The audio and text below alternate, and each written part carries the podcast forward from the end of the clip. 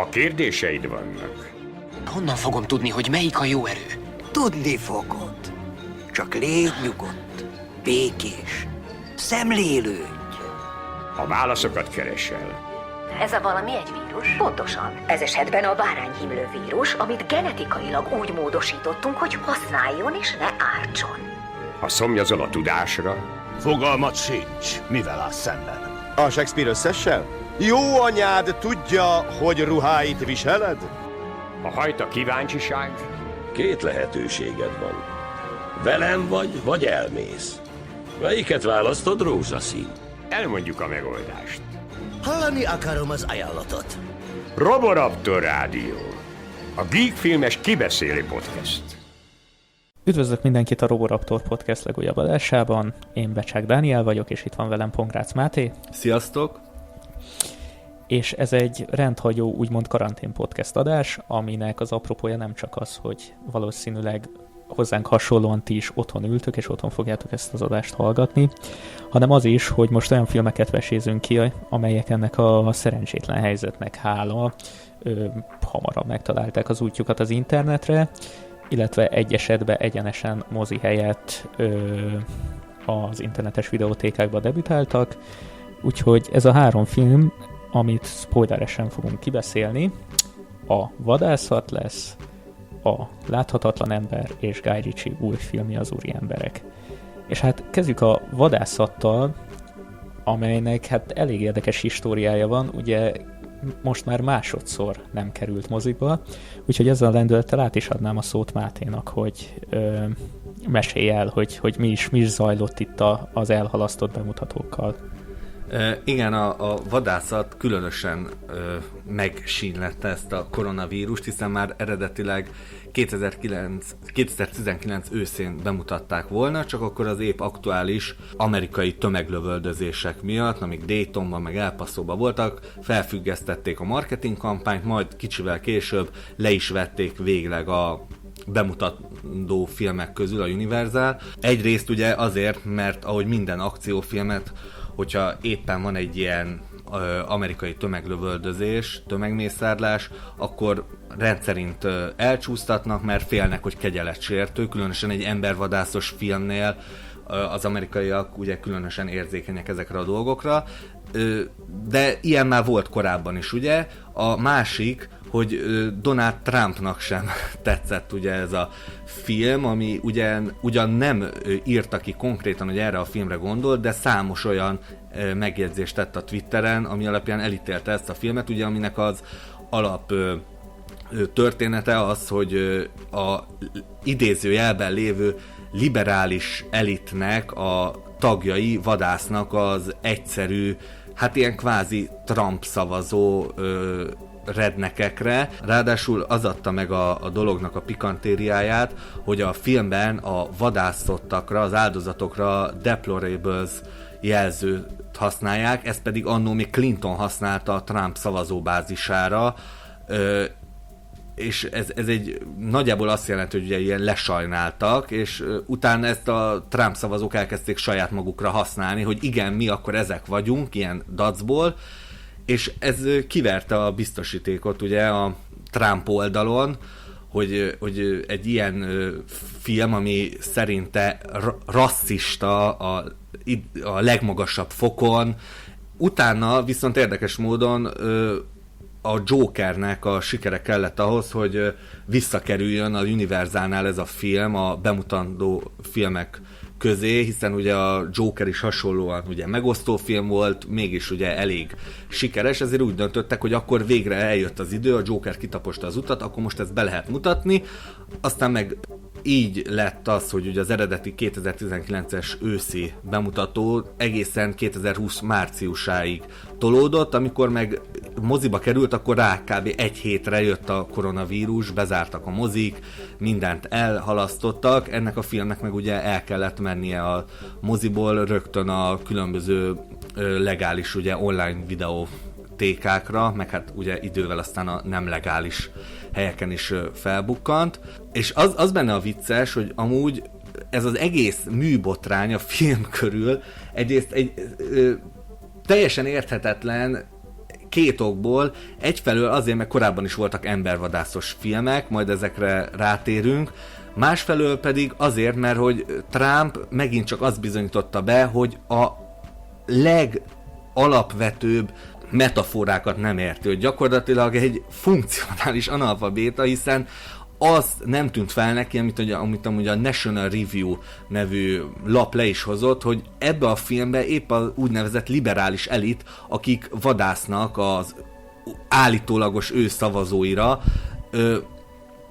ő, ő, ők a negatív oldal, őket ö, kritizálja a film, Szóval nem mellettük foglal a politikai állást ez a film, majd arra is kitérünk, hogy ki, ki, ki mellett foglal, ha foglal egyáltalán politikai állást. De hát úgy látszik, hogy ugye ez, ez már úgy nem tűnt fel neki, csak ö, meg felháborodott azon, hogy hát de ilyet, milyen dolog már, hogy a liberális elit egy filmben rájuk, az egyszerű amerikaiakra vadászik, az most más kérdés, hogy szóval több olyan ugye embervadászos film is készült, ahol pont fordítottak az erőviszonyok, ahol a fasiszta hatalom emberei vadásznak a mindenféle deviáns, liberális értékeket képviselő alakokra. Szóval, hogy gyakorlatilag ebbe a filmbe annyi újdonság van ilyen szempontból, hogy megfordítja a viszonyokat, és bizonyos szempontból épp a, a Trump támogatói oldalára foly, folytatja a viszonyokat, csak ugye ez valamilyen mégsem tűnt fel nekik. Igen, ezért megsértődtek a filmen, a film kikerült a forgalmazásból, aztán visszakerült, aztán meg ugye a vírus kicsinálta, hogy ennek bármennyi ö, esélye legyen a mozikban, de a végeredményben az, hogy az egész felháborodás, ez ilyen tipikus, ilyen nagyobb a füstje, mint a, a lángja. Igen, itt ugye most két dologról van szó, hogy egyrészt ugye volt egy olyan vád, hogy kegyeletsértő ez a film, és ugye alapvetően ezért halasztották el pont ugyanúgy, ahogy mondjuk a Bruce Willis féle bosszúágyat elhalasztották. Az például ugye egy elég erősen ilyen fegyverviselés propaganda film is volt egyébként, ha láttad. Ott azért volt össz- összefüggés olyan téren is, hogy nem csak egy sima véres film volt, és itt meg ez se volt, de hogy ugye nyilvánvalóan ez, ez egy azért egy eléggé éles nyelvű szatíra, tehát hogy ezt egyértelműen nem azért tolták el, mert hogy megsértett embereket, hiszen valahol pont ez a célja, nem? Hát ez azért érdekes, mert szóval egyfelől egyetértek, szóval hogyha abba gondolunk bele, hogy a ilyen fegyverviselés, propaganda, bosszúvágyat lehet értelmezni kegyeletsértőként, azután, hogy egy ilyen amerikai tömegmészárlás megtörtént, ami részben azért történhetett meg, mert szabadon lehet fegyvert viselni, abban valahol azért tényleg van igazság. Ehhez képest ez a film, a vadászat, ez egy, ez egy egyértelmű szatíra, szóval nyilván ezt a filmet nem is lehet úgy komolyan venni, főleg nem úgy, hogy ez bármilyen szinten propagálná az erőszakot. Másfelől meg épp ez az érdekes, amit mondasz, mert fellebbent az, hogy az eredeti munkacím ennek a filmnek Red State versus Blue State lett volna, azaz vörös államok a kék államok ellen, ami ugye az amerikai választási rendszernek a színkódja, ahol a, a piros színnel jelölik a republikánus többségű, kék színnel pedig a demokrata többségű államokat. Viszont ezt a Universal rögtön tagadta, hogy sosem volt ilyen címe, Ráadásul az is felröppent ezután, hogy a első tesztvetítéseken a nézőknek kifejezetten nem tetszett a film a politikai áthallásai, a politikai felhangja miatt, amit aztán a Universal megint csak tagadott, hogy senkinek nem tűnt fel a politikai felhangja a filmnek, és nem is kritizálták a politikai felhangja miatt. Szóval nekem az az érzésem a stúdió kommunikációjából, hogy csináltak egy politikailag kényes filmet, egy politikai szatírát, amit ráadásul korábban több stúdió azért nem akart forgalmazni, mert hogy ez egy politikailag kényes szatíra, de aztán meg próbálják ezt úgy elmismásolni, mint hogyha nem is lenne ennek semmilyen politikai felhangja ennek a filmnek, mert hogy azért Amerikában erre sokkal jobban érzékenyek, főleg, hogy ugye róluk szól, és kifejezetten aktuális témákról szól ez a film, de hogy nem mer a stúdió beleállni abba, hogy igen, ez egy ilyen film, hanem próbál úgy tenni, mintha ez nem egy ilyen film lenne. Na de ha már így, így elkezdtük pedzegetni, ak- akkor végeredményben miről is szól ez a film? Kit figurálsz ki? Ki a célpontja? Mi a célpontja szerinted? Hát ugye a filmnek az alaptörténete az, hogy, hogy a idézőjeles liberális elit tagjai egy ilyen nagyvállalatnak a ö, vezető beosztású dolgozói, vegánok, meg nagyon polkorrektek, meg, meg nagyon liberálisok, meg nagyon figyelnek arra, és annyira liberálisok, hogy például az egyik beszól a másiknak, hogy ne, ne, ne vegyen fel kimonót, mert hogy ez kisajátítása az ázsiai kultúrkörnek, és ez milyen csúnya dolog. Na szóval ezek a nagyon liberális emberek összegyűjtenek egy halom ilyen törölmetszett tanyasi, texasi, redneck, paraszt, Trump szavazót, rasszista, homofób, összeesküvés elmélet hívő barmokat, hogy rájuk fognak ö, vadászni. Na de ugye miért? Ez nagyon fontos, tehát hogyha már lelőhetjük erőre a csavart, hogy ugye azért gyűjtik össze, mert hogy nekik ugye volt egy chat üzenetük, vagy üzenetváltásuk, amiben pont ezzel viccelődtek, de akkor még ezt nem akarták megcsinálni, ezzel csak viccelődtek, és ez viszont kikerült az internetre, és mint mondjuk James Gunnnak a tweetjeire, rávetette magát ugye a, hát itt ez esetben a, a jobboldali radikális oldal, és gyakorlatilag ezeknek az embereknek ez az állásába került. És ők azt mondták, hogy jó, hát ha ezzel vádoltok minket, hogy mi ilyeneket csinálunk, mert ugye ezek a konteók mentek, hogy hát ők tényleg ezt csinálják, akkor, akkor megcsináljuk tényleg, és ugye ők kiválasztották azokat az embereket, akik így a legutálatosabbak, vagy legjellemzőbbek voltak számukra az őket kritizáló és tönkretevők közül. Igen, és szerintem az benne a jó ebbe a filmbe, hogy egyszerre tud rajta mindkét oldal megsértődni, meg mindkét oldal röhögni, mert mind a, úgymond ezt a ilyen túltolt PC liberalizmust, meg az ilyen tr- trumpista, ilyen rasszista, homofób, szélsőjobba hajló konzervatizmus nagyon parodizálva, nagyon túltolva mutatja be, szóval egyik oldal mellett sem foglal állást, viszont Szóval igazából talán arról szól leginkább, hogy arra, ref, arra akar reflektálni, hogy mekkora széthúzás van az amerikai társadalmon belül, és hogy ezek az emberek gyakorlatilag ilyen, egy ilyen vérremenő ellentétben vannak, akik gyakorlatilag tényleg bármelyik pillanatban így lemészárolhatják a másikat, de egyik oldal mellett sem foglal állást, mindkettő oldalt elítéli, mindkettőt kiparodizálja, de annyira igazán viszont nincs is benne egy olyan erős társadalom kritika szerintem, mert érezhetően a alkotók sem vették annyira komolyan, hogy egy ilyen konzisztens üzenetet vigyenek véghez, és eleve ebből a liberális motivációból, hogy a liberálisok azért kezdenek el mészárolni, mert meg gyanúsítják őket azzal, hogy mészárolnak, és ezzel akarják megmutatni a nem liberálisoknak, hogy ők nem mészárolnak, hanem a valójában a nem liberálisok azok, akik mészárolnak, mert az ő gyanúsítások miatt kezdtek el a liberálisok mészárolni, szóval ez annyira zavaros és átgondolatlan, hogy ezzel mit akart a költő mondani, hogy egyértelműen itt igazából a, az, az volt inkább a lényeg szerintem, hogy egy ilyen kurva jót röhögjünk a, az egész amerikai politikának a abszurditásán, miközben minél több morbid és véres akcióban topzódunk. Ennek a filmnek szerintem pont ez a lényege, hogy csomó mindennek nincs benne értelme, és csomószor előkerül ez a, ez a motivum, hogy ki hogyan ö, sértődik meg egy olyan látszaton, amire aztán meg se próbál rácáfolni. Tehát hogy, tehát, hogy itt van ez az alapvető kiinduló pont, hogy mi megsértődünk azon, hogy ti gyilkosnak tartotok minket, de hogy igazából végül is gyilkosokká válunk, mert hogy végül is nincs morális problémánk ezzel,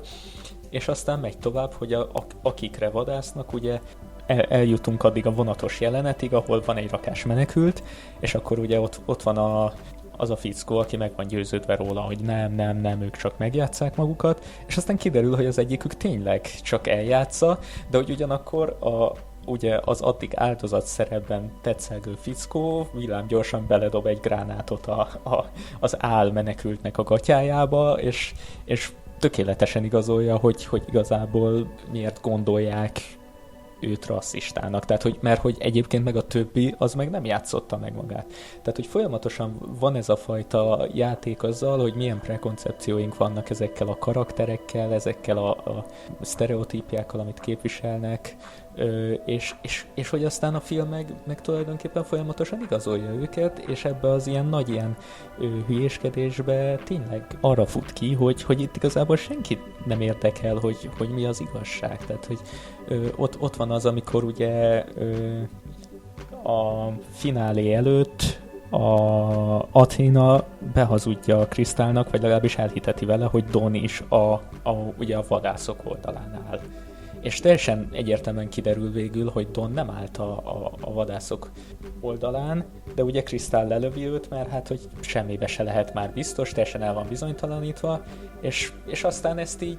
kb. elintézzük egy várándítással, tehát, hogy ártatlan embert megölt a főhősünk, amit szerintem nem sok film mer meglépni, és aztán így, így úgy csinálni, hogy jó, hát igen, hát most ez, ez a világ, amiben élünk. És ugye aztán kiderül, hogy végül maga a főszereplő is teljesen indokolatlanul került ebbe a sztoriba, mert hogy egy azonos nevű kommentelő helyet rángatták bele őt, és végső soron ez a, a vadászoknak úgymond a,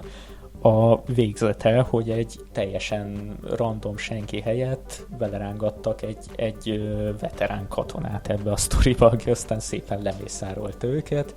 és aztán megment a dolgára, és, és ö, annyira durva, hogy tényleg Atina másodszorra hiszi csak el, hogy Krisztál tényleg igazat mond, hogy nem, nem engem akartatok belerángatni ebbe. Tehát szerintem ezek a, ezek a dolgok teljesen tudatosan vannak végigfűzve a filmen, csak közben ezt úgy csinálták meg, mint egy, mint egy csubakka védelmet, hogy, hogy ami történik, annak valóban nincs értelme, de ha azt nézed, hogy milyen jelenségekre reflektál vele, akkor, akkor meg pont azt mondja ki, hogy igen, tehát hogy a valóság is ilyen, hogyha megnézel egy, egy, egy politikai vitát Amerikában, de akár tulajdonképpen most már bárhol a világon, sehol nincs arról szó, hogy, hogy mi van valójában, hanem hogy ki tudja jobban elhitetni a, a saját igazságát, ki tud nagyobb egyáltalán zajt csinálni, amiben elveszik ez a, ez a kommunikáció, és, és amikor konkrétan valaki lelepleződik mondjuk egy hazugsággal, azt így tényleg fárándítással elintézzük, hogy jó, hát igen, de aztán a politikai emlékezet az úgyis két hétig tart, és akkor ennyi volt. Igen, ez azért érdekes, mert ezt az egész ilyen fake news, meg ez a post truth, az, ugye ez a igazság, szóval szokták mondani, hogy már túlléptünk az igazság korán, és egy ilyen posztigazság korába létezünk, mert hogy mindenki a csak a saját ilyen képzelt, ilyen alternatív valóságában él, és annak megfelelően forgatja a tényeket, de hogy az az érdekes, hogy ez a Amerikában főleg ez inkább ugye a, a Trump oldalra jellemző, de ugye a filmben meg ugye a, a liberálisok csinálják ezt, szóval, hogy ő, ők azok, akik egy ilyen kifordított valóságot teremtenek azáltal, hogy meggyőzik magukat, hogy ők igazából azért gyilkolnak, mert meggyanúsították őket a gyilkolással, és ezáltal a gyilkolásnak az okozói nem is ők, hanem a áldozatok, ami, amivel ugye maga a főhős is szembesíti a, a, a fő, fővadászt, ugye ezt a, a Etinát, hogy ez egy, ez egy baromság. De, de hogy épp ez az, hogy, hogy ne, nem érzem azt, hogy, hogy azért, szóval hogy megvannak ezek a apró momentumok, amik nagyon frappánsan, nagyon jól reflektálnak a korunk politikai ö, oldalainak a túlzásaira, például amikor a, a vadászok fölvetik azt, hogy azért mégiscsak kéne egy feketét behozni ebbe a vadászatba, különben kirekesztő lenne, vagy amikor a két ugye idős vadász pakolja a hullákat, három embert hidegvérrel lemészároltak, és aztán azon vesznek össze, hogy, hogy lehet-e feketéknek hívni a feketéket, vagy csak afroamerikaiaknak, miközben igen, ott van a, a másik oldalon ugye a, a rednek csávó, aki találkozik ugye menekültekkel, valós menekültekkel, és az első dolga az, hogy fegyvert fogja rájuk, mert biztos csak beépített emberek. Szóval megvannak ezek a apró momentumok, de hogy aztán végül azért tényleg egy kicsit egy ilyen zavaros zagyvadékká áll össze, hogy részleteiben nagyon jól reflektál, de hogy igazából nincs meg az a végső konzenzus, hogy akkor összességében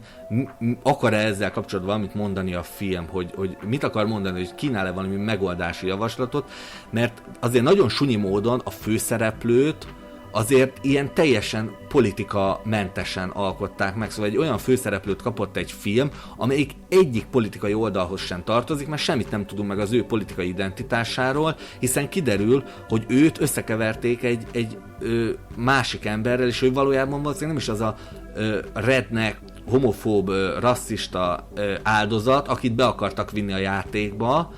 Viszont így ugye minden, mindkét politikai oldal nézői be tud helyezkedni a, a főszereplő szerepébe, és mindkét oldala saját old, oldaláról tudja értelmezni az eseményeket. Igen, hát szerintem ő azt a réteget jelképezi, aki amúgy teljesen apolitikus, viszont a, ez a vérfürdő az ő bőrére is megy. És ő, szerintem ebbe egyébként zseniális a film,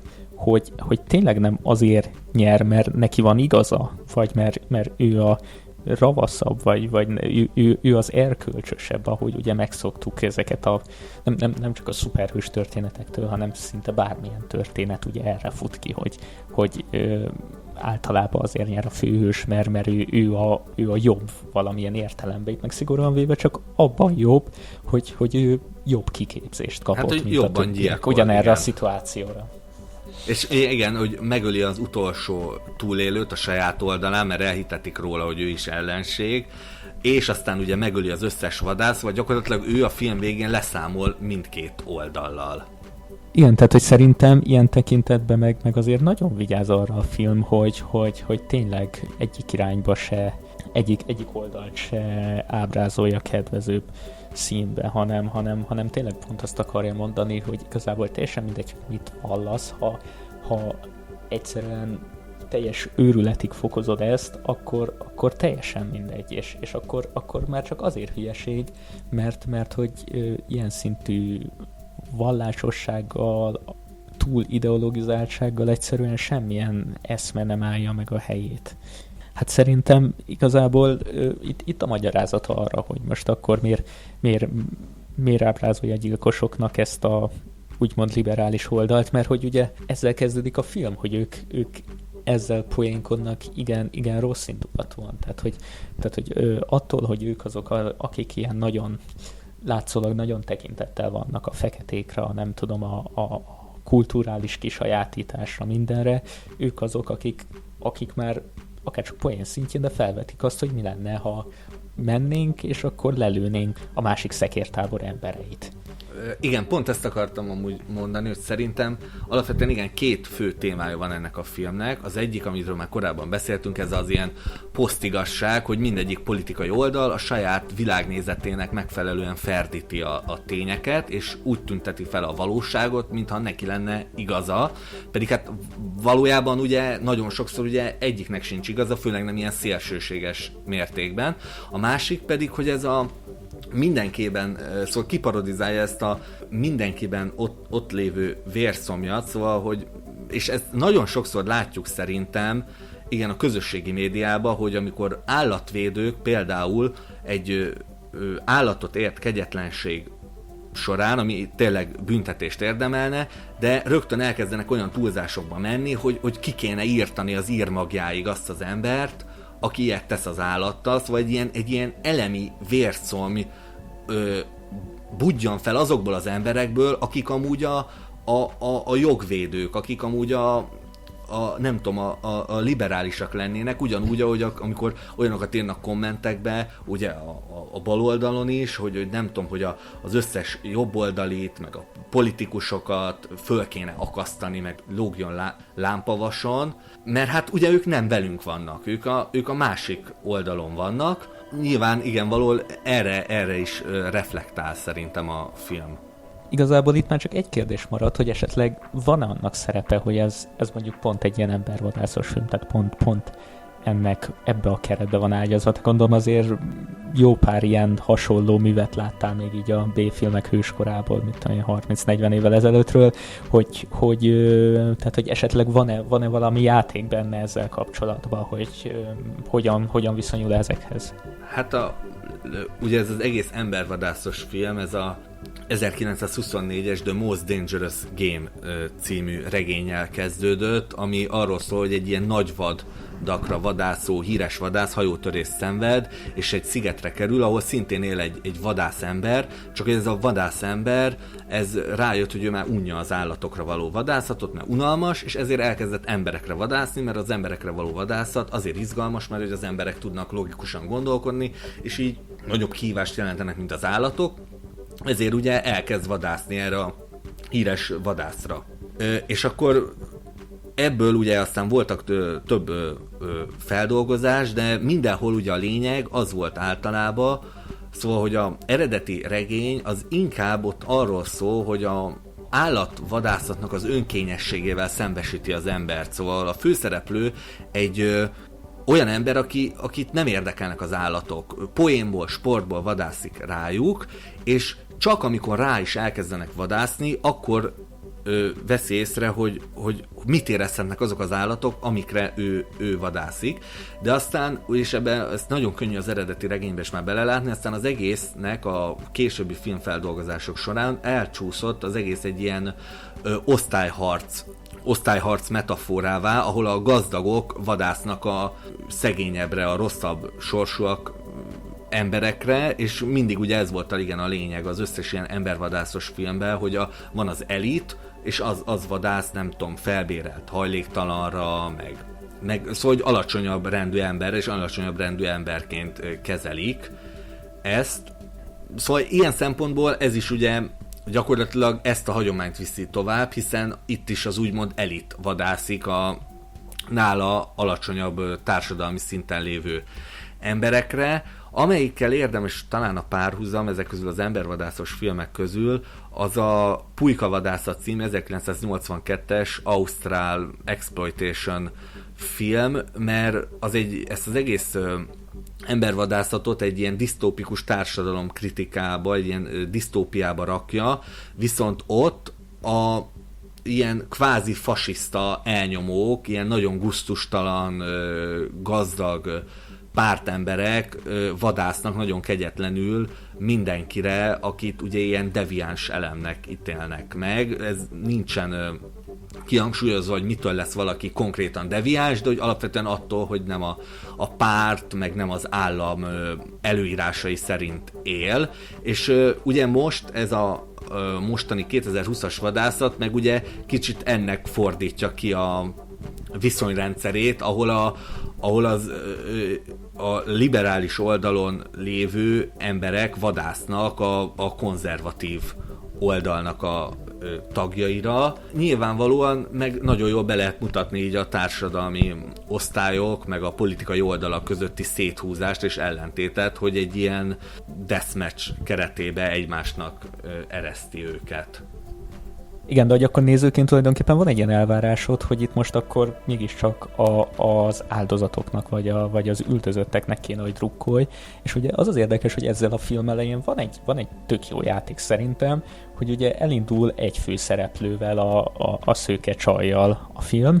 őt követjük, pontosabban, bocsánat, a legelsőt ugye megölik a, a repülőn, de hogy aztán végül is, tehát hogy az első ilyen nézőponti karakterünk az a szőke csaj, aki három percen belül meghal. És akkor utána jön a fickó, aki őt megmenti, és ő is meghal három percen belül, utána jön egy harmadik ember, aki szintén meghal három percen belül, és akkor érkezünk meg a Krisztálhoz, akit ugye hógolyónak becéznek a, a,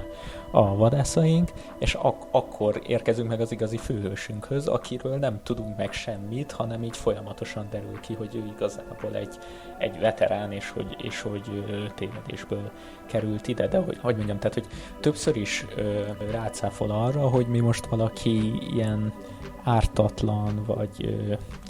egy, egyáltalán, ugye, tehát hogy megyünk végig az ilyen, az ilyen tipikus, ilyen jóképű ö, ö, hős típusú. Ja, igen, hogy egy ilyen ártatlan szőke csaj, és akkor épp csak odaadják a kezébe a fegyvert, hogy tanulja meg használni, és rögtön meghal. Utána igen, jön a jóképű, akcióhős hős különű ember, ő is rögtön meghal. Ez, ez, ez amúgy szem egy tök jó ilyen műfai játék volt az elején, hogy folyamatosan kizökkentette a nézőt, hogy azt hiszed már igen, hogy épül lesz a főhős, őt fogod követni, és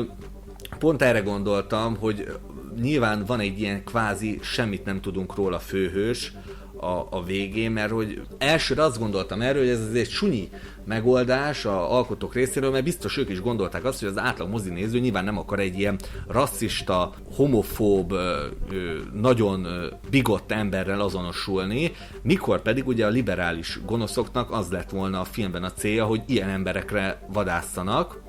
Viszont, ahogy te is mondtad, ez utólag már arra gondolok, hogy tényleg az lehet itt a lényeg, hogy azért nem tudunk meg semmit tényleg a főhősről, hogy, hogy épp valahogy arról akarna szólni ez a film, hogy a két szélsőséges oldalnak a véremenő marakodása az előbb-utóbb nyilván mindenkit bevon. Szóval, hogy, hogy nem lehet azt mondani, hogy én, én nem szavazok, én nem veszek részt ebbe a politikai játszmába, mert előbb-utóbb bekerülök valahogy ebbe a politikai játszmába én is, és valamilyen szerepet kell benne vállalnom, mert nem tudok kívül maradni, mert ez egy olyan folyamat, amiben nem lehet kívül maradni. Szerintem az a jó ebben a filmben, hogy, hogy okosan van felépítve, mint egy ilyen, mint egy ilyen B-kategóriás slasher. Tehát, hogyha azt nézed, hogy, hogy műfai filmként hogyan működik, szerintem amikor viccesnek kell lennie vicces, amikor véresnek kell lennie véres, az akciók látványosak, feszes, tehát van, van lendülete, és, és szerintem ez, ez a, a, a szatíra, ahogy az én fejemben összeállt, még egy ilyen plusz ö, réteget is ad neki, úgyhogy én, én abszolút szeretem. Abszolút, szerintem is ez egy, egy baromi szórakoztató, olyan tőről metszett modern exploitation, amit ö, nem látunk manapság sokat, mert e, de amellett, hogy elképesztően véres, brutális, és amúgy jó akciók is vannak benne, tényleg ezzel a szatíra vonulata, még ha azért nincsen talán mindenhol teljesen átgondolva, vagy világosan kifejezve, hogy akkor ki milyen mértékben lenne most a szatíriának, vagy szatírának a célpontja, nyilván ad egy olyan, olyan pluszt, hogy, hogy ne, ne csak egy ilyen öncélú, ilyen gyilok orgiának érezze az ember, még hogyha végső soron igazából a szórakoztatási faktornak egy jelentős része abból, abból is származik, hogy azért ez egy elég jól megcsinált gyilokorgia.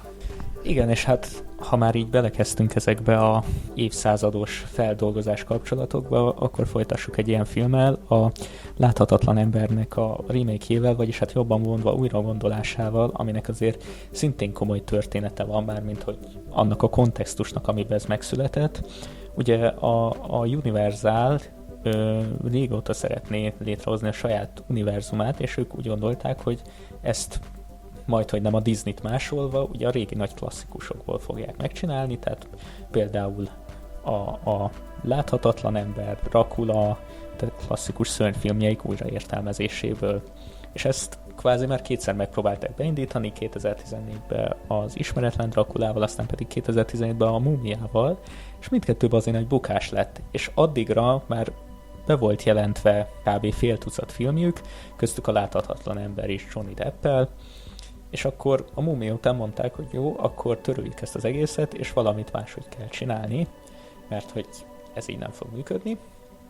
És akkor jött Lee Venel, a, a fűrésznek az írója, kéz a kézben Jason blum aki ugye addigra már rengeteg ilyen, ilyen fapados horror, többek között egyébként a, a, a vadászatot is készített a, a Universal forgalmazásában, azt mondták, hogy jó, hát akkor ők csinálnak egy ilyen, egy ilyen, ilyen low budget horror verziót, aminek nem mellesleg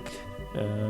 szintén elég komoly társadalmi áthallásai vannak, és hát eléggé visszára fordítja az eredeti láthatatlan ö, ember alapötletét. Na, de hogyan? Ezt, ezt meséld el nekünk, Máté, kérlek. Hát azt nem mondom, hogy visszára fordítja, mert ugye az eredeti, ami egészen most a eredetit mondom, ez a A.G. Wells-es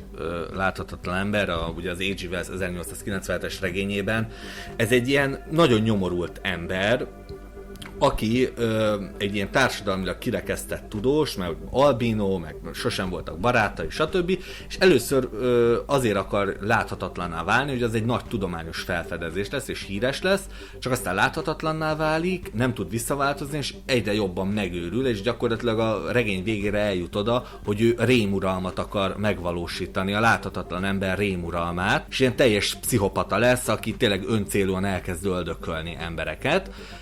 Ezt amúgy igen, aztán a 30-as években a Universal a klasszikus szörnyfilmjeivel nagyon, hát nem is annyira hülyen dolgozta fel, mert belehozott egy ilyen teljesen fölösleges romantikus szálat is a, a, a filmbe, aminek semmi kifutása nem volt, de a láthatatlan emberben végül is mindig is benne volt az, hogy egy pszichopata, aki láthatatlaná válik, és egyre inkább elveszi az eszét, egyre, egyre nagyobb szörnyűségeket követ el. Ami érdekes az új 2020-as Láthatatlan ember filmben, hogy az igazából ez az, talán az első olyan láthatatlan ember sztori, ahol nem a láthatatlan ember a, a főszereplő, hiszen ugye az, a legtöbbe előbb-utóbb egy negatív figurává vált, de ez az első, ahol gyakorlatilag a film nagy részében nem is mint karakter van jelen, hanem egy ilyen megfoghatatlan, hát láthatatlan fenyegetés, egy, egy, egy rém, egy, egy terror. Míg azért, azért korábban a ő ugye jelleme, jellemfejlődése volt a, a középpontban, hogy láttuk, hogy hogy, hogy és miért ö, veszítette el az eszét, addig itt gyakorlatilag az első pillanattól fogva ő a fenyegetés a, a valódi főhősnek. Ugye ebbe a 2020-as láthatatlan emberben a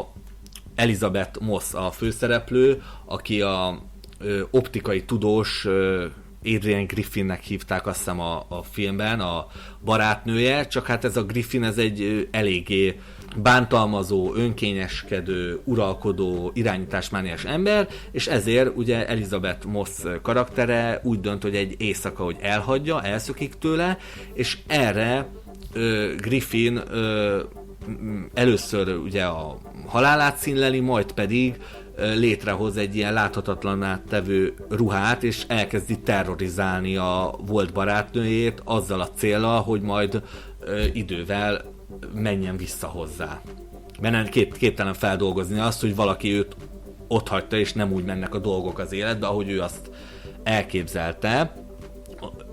Amúgy, amivel még nagyon komoly kapcsolatot mutat ez a film érdekes módon, az a 2000-es árnyék nélkül, amit Paul Verhoeven rendezett, és abban is van egy ilyen hasonló motivációja, sőt az volt az első olyan láthatatlan ember film, a, a, a, amiben csak úgy, mint ebben a mostani filmben, a láthatatlan ember szemszögéből is látunk jeleneteket, szóval belehelyez minket a láthatatlan embernek a ö, helyzetébe, ami egy ilyen nagyon érdekes meta szituációt hoz létre, hiszen ugye a legtöbb filmben mi is mi vagyunk a láthatatlan ember, ahogy ülünk a film előtt, és láthatatlanul nézzük az eseményeket, és a, a film meg belehelyez minket egy ilyen, tényleg egy ilyen leskelődő helyzetébe, és ez az új láthatatlan ember is nagyon sokszor játszik ezzel, hogy a ő szemszögéből látjuk a, a dolgokat, mintha mi is ott állnánk és figyelnénk az áldozatát, viszont ő igazából ebbe a filmben nem is igazán jelenik meg karakterként a film nagy részében, mert a, gyakorlatilag csak a legvégén látjuk úgy arccal a utolsó, nem tudom, öt percben. Meg ugye a legelején. Ja, hát igen, meg a legelején, hogy ott, ott félig fekszik. Minden esetre, ami, ami igen, abszolút új ebbe a láthatatlan emberbe, az talán tényleg az, hogy nem a láthatatlan embernek a tragédiájáról szól, nem arról szól, hogy a hatalom hogy veszi el az eszét, hogy hogy őrül meg, hanem egy bántalmazói párkapcsolatról szól, amiben ugye a áldozatot követjük végig, és gyakorlatilag a film annak a metaforája próbál lenni, hogy egy ilyen bántalmazói párkapcsolat, egy ilyen e- abuzív, ö, elnyomó ember, az hogy tudja megmérgezni a, a körülötte lévő emberek kapcsolatát is, kapcsolati rendszerét, és hogy tud hogy milyen nehéz kiszakadni egy ilyen párkapcsolatból, hiszen itt is hiába szökik el ugye az Elizabeth Moss, utána rögtön utána megy a láthatatlan ember, és rögtön elkezdi terrorizálni, és, és gyakorlatilag nincs menekvés, bármit csinál, látja őt, és egy paranoia kezd, kezdi ugye átvenni a élete fölött az irányítást. Na most két dolgot is mondtál, ami, ami, ami szerintem nagyon fontos. A, az egyik az, hogy ugye ez hogyan működik, mint, mint, mint allegória, másik pedig az, amit a nézőpontok kapcsán elhangzott. Tehát, hogy szerintem ebben a filmben az az érdekes, hogyha allegóriaként tekintjük, akkor ugye gyakorlatilag értelmezhetjük úgy is, hogy, hogy tulajdonképpen ez a láthatatlan ember ez azt jelképezi, ahogy a főszereplőnk Cecilia nem, nem tud szabadulni ettől a, ettől a paranoiától, hogy még, még a, a, a holtából is visszajön a, a, a barátja, és őt meg akarja folytani, és ugye van, van egy-két ilyen jelenet, amikor még ugye nincs benne a láthatatlan ember, de hogy ugye már tudjuk, hogy gyakorlatilag fél kimenni a lakásból, tehát hogy egyáltalán rajta van ez a para, hogy, hogy, hogy nem biztos nem halt meg, és biztos jön, és biztos tönkretesz. Szerintem ebbe a filmbe ad, addig érdekes ez, amíg, amíg ezt így lebegteti. Bár ugye egyébként van egy nagyon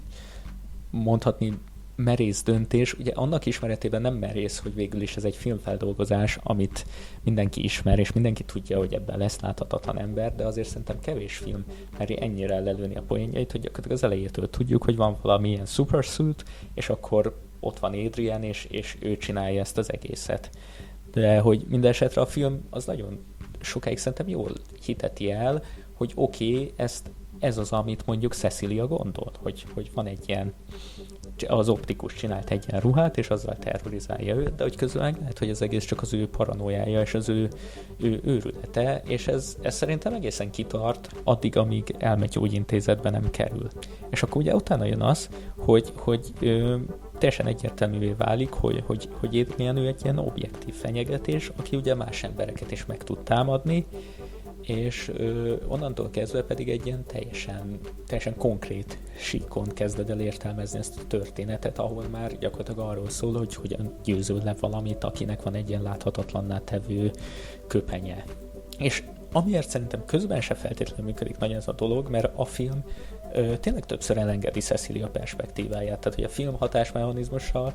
az főleg azokban a jelenetekben van, amikor mondjuk ugye a ö, Cecilia nekiáll ö, reggelit csinálni, kimegy a konyhából, és akkor látod, hogy hopp, ott eltűnik a kés, hopp, ott, ott feljebb húzza a gázt, és akkor tűzüt, és akkor hogy, hogy egy ilyen külső megfigyelőként látod, hogy igen, ott valami nem stimmel, ott, ott lehet, hogy abba, abba a sarokba ott, ott van valami, de hogy ez meg szerintem teljesen kontraproduktív, ö, azzal a fajta játékkal, hogy, hogy ez most akkor tényleg egy ilyen, egy ilyen pszichológiai jelenséget ábrázol-e vagy sem, és aztán jön a vége, ami pedig teljesen lerombolja ezt az egészet, mert onnantól kezdve egy ilyen metszett slasher lesz belőle, ahol oké, okay, láthatatlan a főhős, de az a lényeg, hogy menni kell, és, és le kell gyilkolni, és akkor nem fenyeget többé, és kész. Igen, az a érdekes benne, hogy nekem alapvetően tetszett ez a film, olyan értem, hogy én élveztem, szem nagyon barom jól kelti a feszültséget, viszont tényleg benne van egy ilyen, mintha egyszerre két koncepciót akarna megvalósítani, és így a ugye a két koncepció között kicsit a értelmezésben a pad közé esik, mert egyfelől tényleg az eleje baromi jól építi azt a feszültséget, hogy vajon létezik-e a láthatatlan ember, vagy tényleg ez csak a hősnőnk gondolja, hiszen ugye viszont nem tart ki emellett teljesen, és nem is tarthat ki emellett teljesen, hiszen tudjuk, hogy létezik a láthatatlan ember, mert az a filmnek a címe, hogy a láthatatlan ember. Tök érdekes lett volna szerintem igen egy olyan film, ami, ami nem kezel ilyen biztosan rögtön az elejétől a láthatatlan embert, hanem az egész film végéig erre megy rá, hogy vajon van-e láthatatlan ember, vagy csupán ez tényleg ez a paranoia, ami a főszereplő, a, csak ez a bántalmazás miatti paranoia hiteti el a főszereplővel, a, akkor szerintem egy olyan filmben sokkal szebben végig lehet ezt a metaforát, ezt az értelmezést húzni, mint ebben a filmben,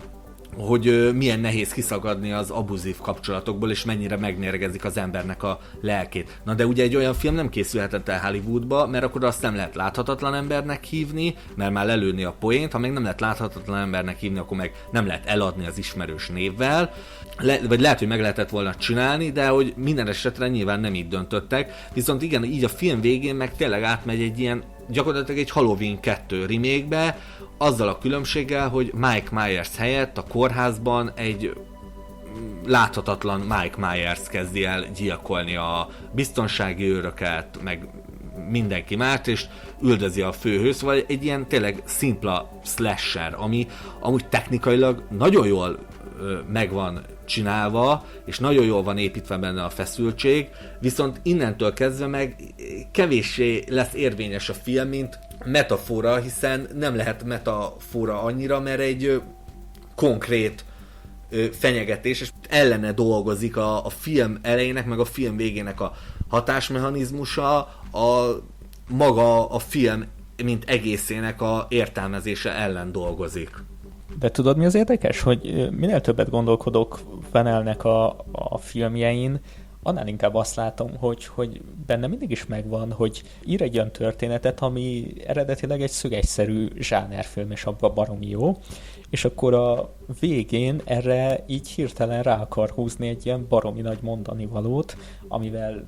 a reményei szerint hirtelen ilyen nagyon súlyos többletértelmet nyer, és valami nagyon magvas üzenettel ereszti útjára a nézőjét, és szerintem a, a fűrész abszolút ez volt, a előző és ő, ugye második rendezése már az Upgrade. Szintén ugyanez volt, hogy az egy ilyen, az egy ilyen sci John Wick volt, és akkor a végén így megpróbált 15 perc alatt egy ex machina lenni,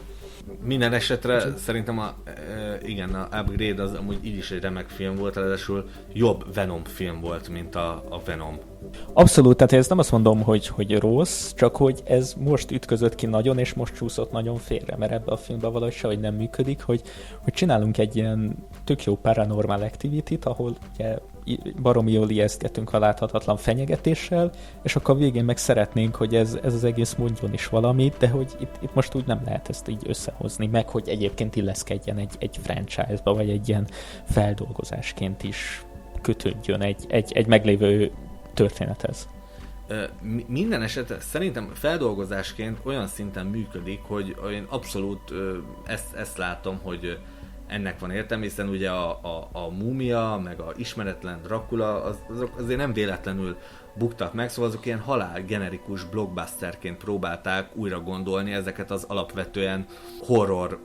karaktereket, akik amúgy nyilván kisköltségvetésű horrorfilmekből származnak, és ilyen, szóval gyakorlatilag a múmia az egy Mission Impossible volt múmiával, ami nyilván kevésbé izgalmas. Szerintem ez az új láthatatlan ember tök jól talált egy olyan értelmezést, még ha ezt az értelmezést nem is sikerült teljesen konzisztensen és jól végigvinnie, ami illeszkedik a klasszikus láthatatlan ember értelmezéséhez, hiszen a klasszikus láthatatlan emberben mindig benne volt az, egyfelől, hogy, hogy, hogy ugye ez a mit tennénk mi, ha, ha mi láthatatlanok lennénk, és hogy ennek bármit megtehetünk, mert nincsenek következmények, és valahol ugye a abuzív párkapcsolatokban is nyilván az elnyomó fél is azért tehet meg ugye mindent, mert nincsenek következmények, mert olyan hatalmi státusz van, hogy annyival erősebb a elnyomottnál, hogy ugye az elnyomott nem tehet ellene semmit, szóval ö, ilyen, ilyen szempontból szerintem ez, ez egy ö, határozottan érdekes és jó irány volt az újra, újraértelmezéshez, de érződik azért rajta, hogy ez a úgynevezett post-horror korában készült ez a film, szóval, hogy nem elégedtek meg azzal, hogy egy csinálnak egy sima láthatatlan emberes slasher filmet, hanem ugye próbálták valahogy beleszőni azt, hogy ez valahogy többről szól, valahogy van valami mögöttes tartalma, ami miatt ugye a kritikusok is felemelhették ezt a filmet, hogy hú, igen, ez milyen jó film, amúgy alapvetően tényleg jó, jó film, csak hogy nyilván, hogyha nem lenne benne egy ilyen plusz tematikai réteg, akkor meg azt mondanánk rá, hogy egy B-kategóriás ö, slasher, hogy egy ö, péntek 13, ahol Photoshoppal kiszedték a Jason Voorhees-t, és csak azt látjuk, hogy hogy gyilkol, de nem látjuk, hogy ki gyilkol. Igen, hát a, a vége az különösen furcsa ebben, mert ugye gyakorlatilag azzal, hogy Cecilia megöli Adriant, mintha nem is tudom, valahogy azt akarná sugalni a film, hogy akkor jó, akkor úgy tudod leküzdeni magadba ezt a fajta áldozat szerepet, hogy odamész és, odamész és meggyilkolod azt, aki téged fenyeget, még hozzá az ő eszközeivel. Tehát, hogy ez, ha már ilyen mögöttes tartalmat keresünk, ez, ez nekem felettébb furcsa már, mint hogy nem azt mondom, hogy nyilván tűrni kell, meg, meg nem lehet akár visszajutni, csak ez ilyen kicsit szerintem eléggé túlzás azért az elvitathatatlan, hogy ez a film legalább próbált valamit csinálni, és nagyon sok tekintetben jól is csinálja azt. Na de ha már univerzumok, akkor szerintem ezzel térjünk át a, a, a Guy Ritchie univerzumba, amit hát ö, azért is bátorkodom univerzumnak nevezni, mert hogy Guy Ritchie végre egy Guy Ritchie-s filmet csinált, mármint, hogy nem csak stílusába, hanem tartalmába is, hiszen ö, a Spiller óta ez az első filmje, ami végre megint brit gangsterekről szól, a tőle jól ismert ilyen ö, sok szereplős, összetett, csavaros történetmesélésbe. Szóval Guy Ritchie visszatért a gyökereihez, de bejötte neki? Ez a kérdés. Nekem abból a szempontból abszolút bejött, hogy baromi jól szórakoztam rajta, bevallom, nekem még volt pont lehetőségem ezt moziban elcsípni, mielőtt ugye bezártak volna a mozik, és végig baromira élveztem. Az tény, hogy nincs benne meg az az újdonság, az a plusz, ami a blövben, meg a ravasz az egyik két füstölgő puskacsőben megvolt, és érezhető, hogy alapvetően Gárici, ő már a saját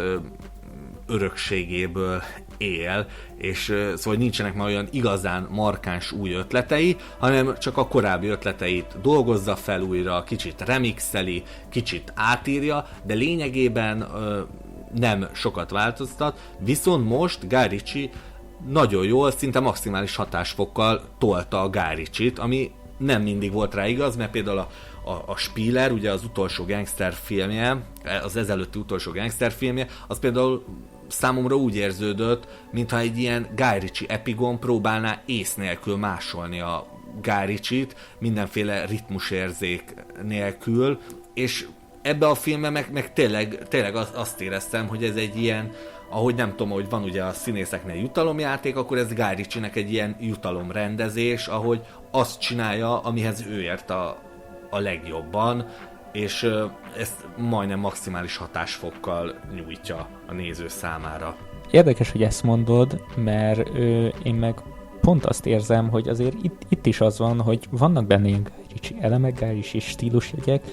de hogy egész nem áll össze sehogyan. Tehát, hogy szerintem a, a Bluff is, a Ravasz is egy nagyon ilyen vékony határvonalat ö, lőtt be, és például most, hogy újra néztem, akkor jöttem rá, hogy a Bluff például nekem egyértelműen azért működik, mert hogy a Bluffben van egy ilyen nagyon erős dráma, ugye, amikor Mikinek megölik az édesanyját, és hogy az Bluff második fele és ezáltal tulajdonképpen az egész film egy ilyen hatalmas bosszú történet, ami arról szól, hogy ki hogyan áll bosszút ezeken a gangstereken. És az egész hülyéskedés az, az másodrangú ehhez képest, mert hát ha megnézzük, hogy a, a Blövben mondjuk az úgymond főszereplők, tehát a Jason Stathaméknek a sztori, az tulajdonképpen semmi, tehát ők nem akarnak semmit, ők úgy sodornak az árral, és valójában ez az a kis ilyen, ilyen drámai mag, ami összetartja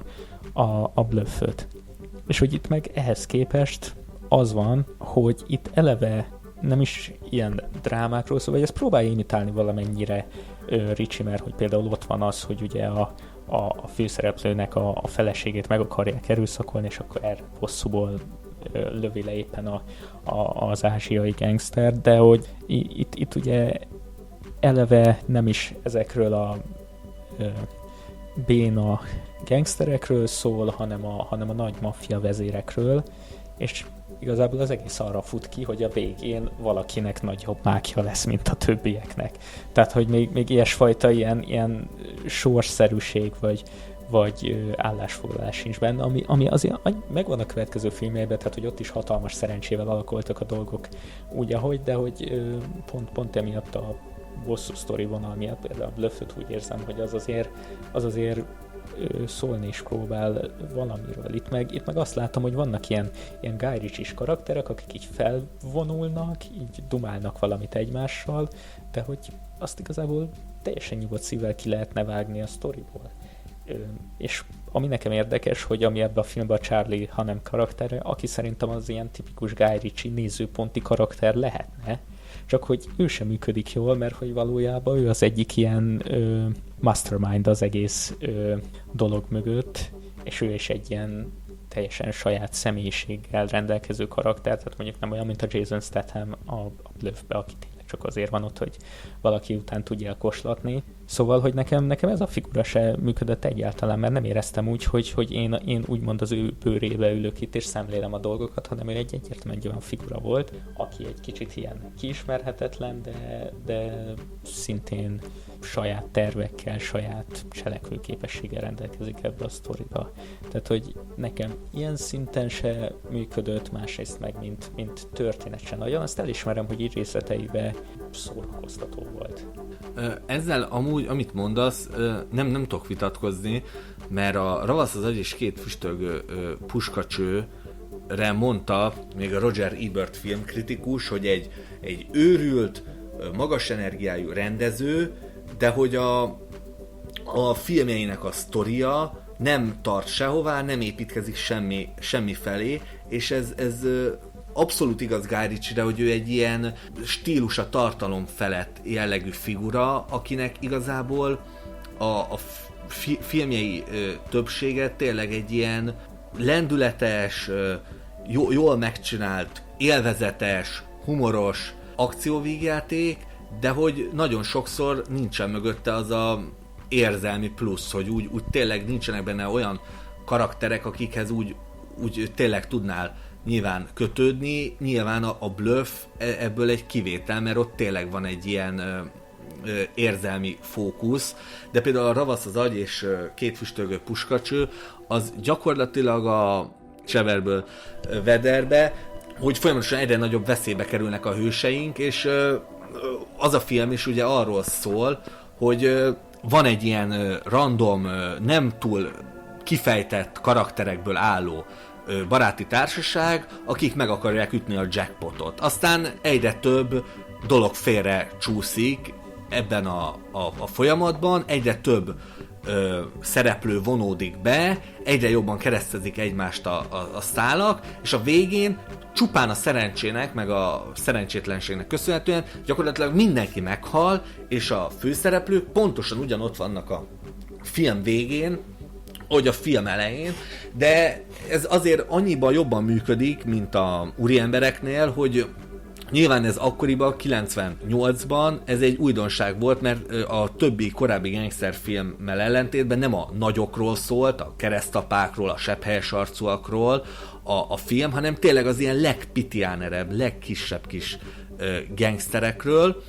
és, és tényleg valahogy az egész film ennek a pitiáner gangsterlétnek a kilátástalanságát ragadta meg, hogy, hogy mennyire közel kerülhetsz a halálhoz, és hogyha sikerül is megúsznod, akkor sem nyertél vele semmit, és, és nem raktad helyre a jackpotot, hanem úgy benne maradtál ebbe a kiszerű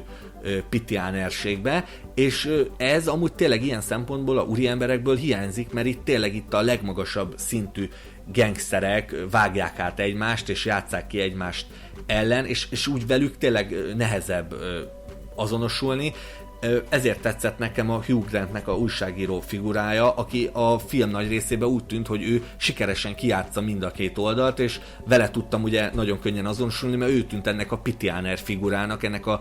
a, hát a többi gangsterhez képest egy ilyen kiszerű figura, aki kiátsza a rendszert, csak hát ugye érdekes, ugye a, a, a filmben most nem a kiszerű figura nyert, hanem a, a, a fő gangster, és általában ugye a Gáricsi korábbi filmjei meg mindig valahogy arra futnak ki, ha, hogy vagy a kiszerű figura nyer, de ha nem is nyer, akkor nem veszít akkorát, mint a, a fő gangster, aki meg általában veszít és megszívja a végén a dolgokat. Viszont a Spillerhez képest ennek a filmnek szerintem sokkal jobb volt egyszerűen a, a, a ritmusa, jobban ültek a, a, a poénok, és úgy jobb, jobb, jobban nézett ki vizuálisan, szóval, hogy alapvetően szerintem egy ilyen, ilyen humoros, lendületes, élvezetes film volt, de abszolút egyetértek azzal, hogy nincs egy ilyen érzelmi középpontja az egész filmnek, és úgy igazán nem szól semmiről, azon kívül, hogy a Charlie Hamman meg a, a Matthew McCanny nagyon fasza gyerekek, akik ők a nagytökű főnökök, és ö, kiátszanak mindenkit, aki megpróbál ellenük fellépni. Igen, egyébként most próbálom összeszedni a Spielerről a gondolataimat, de hogy abban a filmben tényleg nem voltak olyan jó ötletek, és egyébként most, hogy a Bluffot újra nézem, abban is azt látom, hogy Guy Ritchie filmjeit igazán az viszi el a hátán, hogy, hogy tényleg iszonyú jó ötletek vannak benne, marha jó poénok, marha jó, marha jó szövegek, ahogy az egész össze van rakva, ahogy ezek a csavarok ki vannak találva, ahogy ezeket a figurákat mozgatja, de hogy közben meg a rendezése, az már a Blöfnek is annyira, annyira dadogós, annyira nem jön ki jól ez a, ez a vizuális komédia, ami mondjuk Edgar Wrightnál például sokkal, sokkal ütősebb, sokkal inkább a helyén van, sokkal tudatosabb. És én ezt érzem, hogy, hogy, tehát, hogy Guy Ritchie igazából fogalma nincs, hogy, hogy mit csinál és miért csinál jól, csak neki egyszerűen van tehetsége ahhoz, hogy ilyen történeteket ír, és ez kétszer bejött, aztán meg már annyira nem, de hogy igazából fogalma sincs, hogy miért, és ez szerintem tök jól jelképezi, hogy miért nem sikerült neki annyira más műfajokba se nagyot alkotni, mert hogy amikor meg hozzá kell nyúlni egy, egy Aladdinhoz, vagy egy Arthur királyhoz, akkor, akkor viszont tényleg nagyon át kell gondolni, hogy mit akarsz csinálni azon túl, hogy fújt, most lesz egy, lesz egy tök menő montázsom, mert például az Arthur király volt számomra kb. ennyi maradt emlékezetes. Noha egyébként azt a filmet is elég szórakoztatónak tartom, sokkal szórakoztatóbbnak, mint ahogyan az bevonult a köztudatba. Úgyhogy bennem így kicsit ez, ez maradt meg az úri emberek kapcsán is, hogy Ritchie egyszerűen ö, próbálkozik, próbálkozik, de hogy én, én nem látom rajta, hogy fejlődne. Mondd ki, hogy Gárics egy rossz rendező hadd had kapjuk a, a, a rengeteg hét gyűlölködő kommentet. Igen, hát szerintem egyébként rendezőként nem, nem azt mondom, hogy rossz, csak tényleg ahhoz, hogy az ember menjen előre a karrierjébe, az értenie kéne, hogy mit csinál, miért, és azt miért csinálja rosszul. És én, én azt látom, hogy, hogy nagyjából minden filmes előtt ez a két út áll, hogy újra és újra megpróbálja ugyanazt, esetleg minél jobban, ez mondjuk szerintem Tarantinónak nagyjából sikerül, hogy, hogy két-három évente megcsinálja kb. ugyanazt a filmet, de hogy, de hogy valahogy mindegyik több az előzőnél, én azt veszem észre, vagy, vagy ugye mondjuk csinálja azt, mint Christopher Nolan, hogy egy, egy ponton megunja, és megpróbál valami tök más filmet összehozni, egy kívások elé állítja magát, ami szerintem mondjuk a csillagok között esetében annyira nem jött össze neki, a Dönkerk esetében sokkal inkább. Úgyhogy én Ricsinél ezt látom, hogy ő igazából mindkettőbe belebukott, mert hiába állította magát új kívás elé, ugye ahhoz nem, nem igazán voltak meg az eszközei, hogy, hogy nem Guy Ritchie filmet csináljon, és ahhoz sincsenek meg az eszközei, hogy a rájellemző filmeket egy, egyre jobban, egyre magasabb szinten művelje most az a baj, hogy szeretnék nem egyet érteni, mert nekem tényleg Guy Ritchie az egy ilyen komfortfilm rendező, egy ilyen, egy ilyen az ő filmje, ez, tudod, az az ilyen biztonsági film, amit, hogyha nem tudom, vasárnap nézni szeretnél valamit, akkor berakok Guy Ritchie filmet, és akkor az, azzal tudom, hogy jól, jól fogok szórakozni. Szóval én tökre nem bánom azt, hogy egy rendező folyamatosan csinálja, megcsinálja pár évente ugyanazt a filmet, mint például Shane Black is hasonló kategória, hogy ő is pár évente megcsinálja ugyanazt a buddy comedy de egészen addig nem válik ez zavaróvá szerintem, hogyha jól csinálja meg, ugye, magához képest, például a Spielerben magához képest sem tudta jól megcsinálni, és ugye senki más nem csinál olyan filmet, mint ő. És akkor ezzel szerintem nincsen baj. Az a baj, igen, hogy Gárici nyilván amikor próbált nem Gárici filmet csinálni, vagyis hát nem egy gangster filmet, hanem a, például a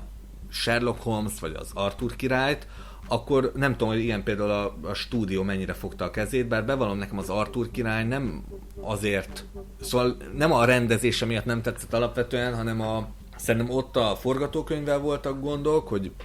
nagyon, nagyon egy ilyen sablonos forgatókönyv volt. Másrészt meg nagyon szar akciójelenetek voltak szerintem abban a filmben, ami, ami számomra megölte. Szóval, hogyha nincsenek ilyen ennyire követhetetlen akciójelenetek, akkor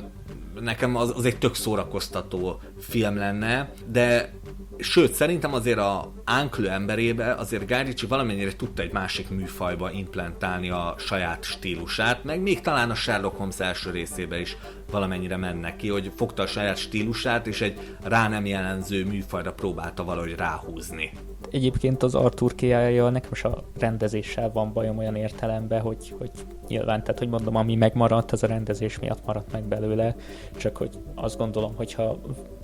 oda hívják, hogy rendezze meg ezt a filmet, akkor azt gondolom, hogy neki van ezzel valami elképzelése, hogy mondjuk a láthatatlan embernél ugye láttuk, hogy Lee Van Elnek volt elképzelése, hogy ő mit akar ebből az egészből csinálni. És nem hiszem, hogy Guy Ritchie-nek volt elképzelése azon túl, hogy rakjunk bele itt egy ilyen cool rész, meg ott egy ilyen jó, jó részt. Fú, Sherlock Holmes, az, az nekem, bele sem menjünk, az, az nekem nagy músom az a film. A, az Uncle Emberre meg szintén szórakoztató volt, de hogy most ott, ott se tudnám visszaidézni, hogy egyáltalán az miről szólt, mire futott ki. Tehát... Ez, ez, ez igaz, hogy én, én is igen, ez, ezt mondom, hogy, hogy nyilván ritchie nincsenek olyan érzelmileg olyan katartikus pillanatok, amik nálad, amik megmaradnak, mert hogy tényleg ilyen ilyen szempontból tényleg nagyon felszínesek, ahol a, ő a, hát ő nyilván a, a, a plotot, ugye a cselekményt tudja nagyon jól megírni, hogy, hogy szövevényesen, hogy forduljanak egymásba az külön, különálló sztoriszálak, és például már a első filmében a Ravasz az is két füstölgő puskacsőbe is nagyon jól játszotta ezt a sokdimenziós sakjátszmát, hogy a párhuzamosan elinduló, látszólag egymással, egymástól független szálak, hogy gabajodnak egyre inkább bele egymásba, és mi lesz annak az eredménye, és nagyon jól alkalmazza ugye a setup, payoff, a, a felvezetés, meg a, a, a csattanónak a párosait, hogy nagyon szépen felvezeti a film elején olyan dolgokat, amik aztán a film legvégén kapnak értelmet, és akkor csattannak, és akkor áll, állnak össze. Ebből a szempontból igen, a úri embereket ilyen értelemben kicsit gyengébbnek érzem, mert ugye, ha jól emlékszem, ott ugye a végén az van, hogy a nézőnek a szájába rágja a, az eredményt, hogy hogyan jártak túl a Matthew McConaughey emberei, meg a Charlie Hamman, hogyan jártak túl a, a ellenfeleik eszén, és ugye ezt így elmondja egy ilyen ö, narrációba gyakorlatilag, még ugye például a Ravazad is füstölgő puskacsőből folyamatosan látjuk, hogy mikor fordul a kocka, mikor változnak a erőviszonyok, és hogy, hogy pontosan látjuk a filmben, hogy mi vezetett a, a végéhez, hogy melyek voltak azok a pontok, amelyek oda vezettek, hogy most az van, ami a film végén van, még pedig ugye a úri emberekbe végig szinte vakon nézi a néző, és a végén a, elmondja neki, hogy hát igen, ez és ez és ez történt, amiért most ez lett a filmnek a vége. De tudod mi az érdekes, hogy szerintem az úri emberekben is megvan ez a fajta ilyen, ilyen sorsszerű visszacsapás, ugye azzal, hogy megölik azt az orosz gangsterfiút, és végén jönnek az oroszok, hogy, hogy akkor leszámoljanak mindenkivel. Na de ez az, hogy ebből totál kihátrál, amikor ott megjelennek azok a, a hülye gyerekek, és lelőnek mindenkit, de nem értjük igazán, hogy ők miért mentek oda, meg hogy ők ott mit akartak csinálni. Tehát hogy az egész olyan, mintha egy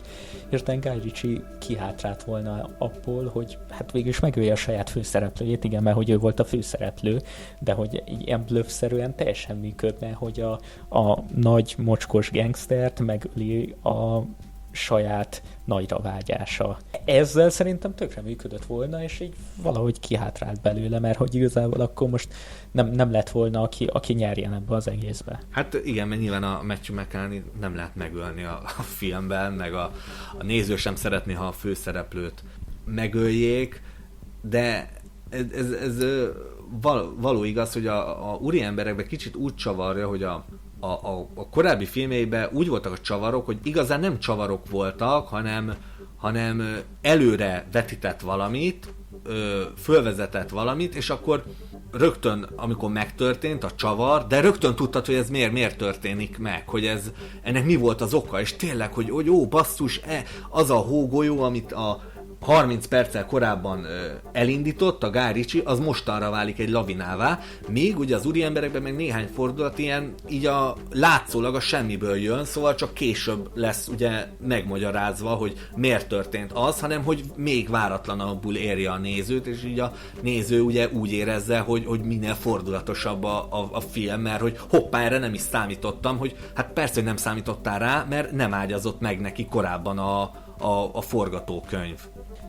Igen, de hogy tudod, mi az érdekes? Tehát, hogy mondtad ezt a komfortfilmet, hogy ezt a filmet a kritika annyira nem szerette, 51-es metaszkórja van. Tudod, hány ponton áll IMDb-n? Megnézted? Nem tudom, mondom 8 fölött. 8 ponton áll pontosan, tehát hogy így ma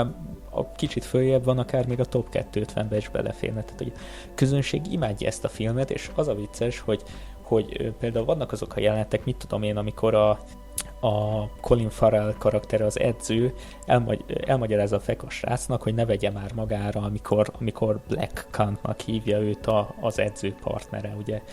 En- ennek a jelentnek semmi, semmi köze nincs az egész filmhez. Tehát, hogy ez így tényleg csak így oda van dobva, hogy így beszélgetnek, és akkor így mondjuk ilyen, ilyen vicces dolgokat. És az a durva, hogy fölmegyek a YouTube-ra, és, és például ezt a jelenetet így ajánlgatja nekem folyamatosan, ilyen, ilyen, ilyen kiemelt jeleneteket, tehát hogy így tényleg mi ennek a filmnek a varázsa, hogy így kiveszel belőle egy jelenetet, és akkor fú, az, az milyen, milyen jó szöveg van benne, meg hogy elmondják a fekának, hogy, izé, hogy ne, ne sértődjél már meg ezen. Tehát hogy én, én azt érzem, hogy ennek valamilyen piszok egyszerű hatásmechanizmusa van, és hogy ezt imádják az emberek, mert tényleg, tehát hogy Ny- nyilván, hát persze, hát ez mindig így van, hogy van egy film, és tele van jó szövegekkel, meg uh, vicces, akkor, akkor nyilván azt a emberek szeretik, és az, hogy mögötte mondjuk a karakterek felszínesek, vagy a ö, forgatókönyv nem áll úgy össze, vagy a rendező csak korábban saját magát másolja, hát ezzel meg ugye a, kritikusok szeretik ö, magukat idegelni. Ugye a csúnya szóval élve, a, nagyon sokan meg ugye elmennek és kikapcsolják az agyukat, és csak nézik a, a filmet. Szóval ebből azt akarom kihozni, hogy, tehát, hogy ez, a, ez a film így, így, így szereteiben működik, és hogy igazából ez, ez nem egy film, hanem egy ilyen, egy ilyen vicces dolgok, meg nem tudom, meg, meg fordulatok, meg karakterek így minden összefüggés nélkül így egymásra hányva, és ha így nézed, így papíron leírva, akkor tényleg vicces, meg ha így kiveszel egy jelentet, és azt így megmutatod valakinek, akkor, akkor igen, röhögni fog rajta, de hogy egyébként té- tényleg tök fura, hogy így, hogy így ez egyébként működik. De szerintem működik, mert bevallom, bevallom, szóval tényleg, hogy Gáricsinek ez a gyorsvágásokra, párhuzamos történet síkokra, extravagáns karakterekre és szövegekre appelláló, néha főleg ebben a filmben morbid, homorú, látszólag kiszámíthatatlan történetmesélése, ez egyszerűen annyira, meg főleg ennek a filmnek szerintem tök jó a, a, a ri- ritmusa, szóval hogy tényleg annyira lendületes, hogy én is úgy néztem, hogy úgy, úgy magával ragadott, és, és úgy egyszerűen tényleg úgy élveztem ezeket a különálló pontokat, még ha nyilván egy, nem egy olyan emlékezetes egész, hiszen nyilván már azért elég erősen megfakult a emlékezetemben a konkrét ö, részletei, de amikor néztem, akkor nem azon járt az agyam, hogy, hogy mennyire ö, működik ez a film úgy, mint a korábbi Gáricsi filmek, és hogy a, mondjuk a Ravasz az agy, vagy a Bluff miben működött jobban, amit ez nem tud, vagy ez hogyan forgatja ki azoknak a megoldásait, vagy hozzárak-e vo- e- e- azokhoz valami újat, hanem egyszerűen tényleg úgy, úgy szórakoztam rajta, mert, mert egy, egy ilyen magával ragadó film, szerintem ez tényleg kísértetesen hasonlít arra, hogy én megéltem, mert hogy én is így jól el voltam vele, és azóta minél többet gondolkodom rajta, annál kevésbé tetszik. Na, én nekem, nekem meg például az, hogy például bennem föl sem erő, hogy gondolkodjak ezen a filmen, mert hát igen, úgy nem hagy maga után semmit, amit utána úgy, úgy emészgetnék, és, és ö, gondolkodnék rajta, hanem majd nem tudom, hogyha... De például, hogyha megjelenne nálunk ö, lemezen, akkor például szívesen megvenném, és egy vasárnap este újra megnézném, de és akkor utána megint már három hét múlva már megint nem igazán foglalkoznék ezzel a filmmel, mert úgy, úgy nincs, nincs miért vele foglalkozni, mert egyszerűen tényleg a Gáricsi az egy ilyen stílusrendező, aki, aki egyszerűen a, a, a stílust érti, a stílust tudja jól csinálni, amikor éppen ö, tudja csinálni, vagy amikor ő írja a forgatókönyvet, és nem egy ilyen hollywoodi bérforgatókönyvre kell ráhúzni a saját stílusát, ahol a producerek ott figyelnek a háta mögött, de, de úgy, úgy igen, úgy, úgy azon túl, szóval hogy a, neki a gondolatisága kimerül abba, hogy a különböző szálak hogy keresztezzék egymást, és mik legyenek a különböző fordulatok, de hogy ezen felül úgy nincs tartalma a filmjeinek, leszámítva azt, amit tényleg a ö, Ravasz az Agy és két fustölgő puskacső végén, hogy egy ilyen, ez a gangster élet, ez egy ilyen nagyon nyomorúságos és kiszerű dolog, és a végén akkor is megszívod, hogyha nem halsz meg. Ja, szóval, szóval csak a hülye kritikusok gondolkodnak a, a filmeken. Nyilván. Na, ez szerintem tökéletes végszó, hát azért, azért reméljük, hogy ti szerettétek hallgatni ezt a podcastet, és ha ti is szerettek azért gondolkodni a filmeken, akkor, akkor írjátok meg nekünk, hogy ti mit gondoltok bármelyikről így a korábban megbeszélt filmek közül. Én köszönöm szépen, hogy meghallgattatok, és nem sokára jelentkezünk egy újabb adással. Sziasztok! Igen, sziasztok! Hol volt, hol nem volt. Ennyi volt már a Roboraptor.